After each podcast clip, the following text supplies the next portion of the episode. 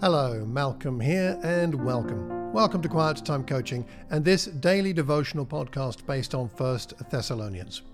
To quote from chapter 2, verse 12, they're aimed at encouraging, comforting, and urging you to live lives worthy of God.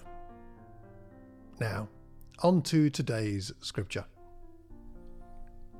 Today we're in chapter 3 and verse 6.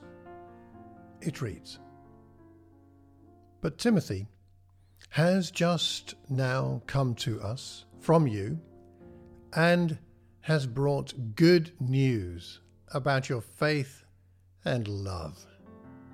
He has told us that you always have pleasant memories of us and that you long to see us just as we also long to see you. The reason for the writing of the letter is now clear. Timothy has come back and brought a response, and so Paul moves from discussing the past to the present. And his present is one in which he is hearing good news. And that's the same word as used for gospel. The gospel's work in them brought gospel to Paul. And that gospel was all about faith and love. The good news was about their faith and about their love. They must have grown in their faith quickly. Timothy was able to help them with that. And they grow in their love as well because love and faith are always connected, aren't they? They've grown in their love for him, and it must have been so heartening for Paul to discover that they were not simply faithful to God in some cold or detached way, but that they love him. They demonstrate that they truly understand what faith is all about because it's connected to love. And that's a summary of what Paul thinks Christianity really looks like, isn't it? In Galatians chapter 5 verse 6, faith expressing itself through love. That's the only thing that counts. And the way they the way they feel about him is that they have pleasant memories. Isn't that what we want in our congregations? is for all of us to have pleasant memories of each other, especially if we travel, perhaps we have to move away, that we have pleasant memories of that person, or we or you have pleasant memories of them. It's a wonderful thing to know that we have that kind of connection in our congregational life.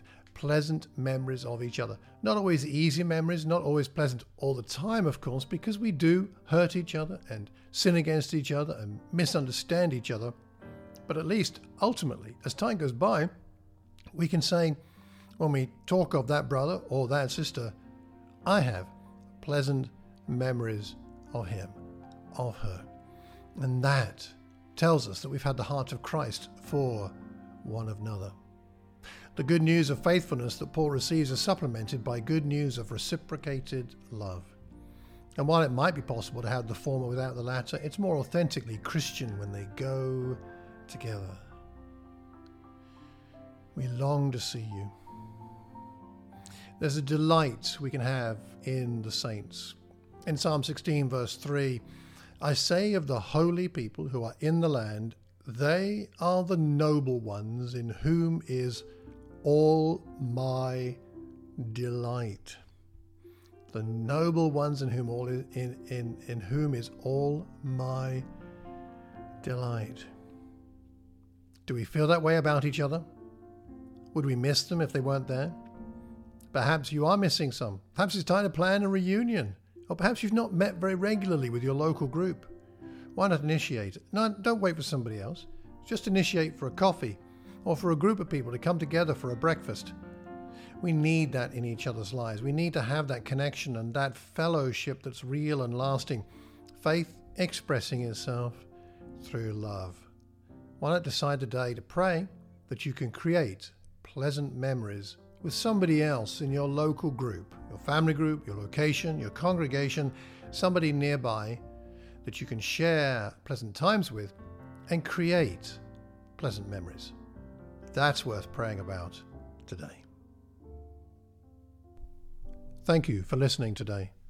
It's my hope, to paraphrase chapter 1, verse 3, that your work will be produced by faith, your labour prompted by love, and your endurance inspired by hope in our Lord Jesus Christ.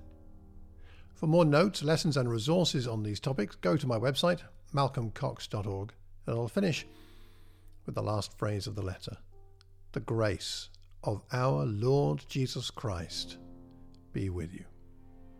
Take care and God bless.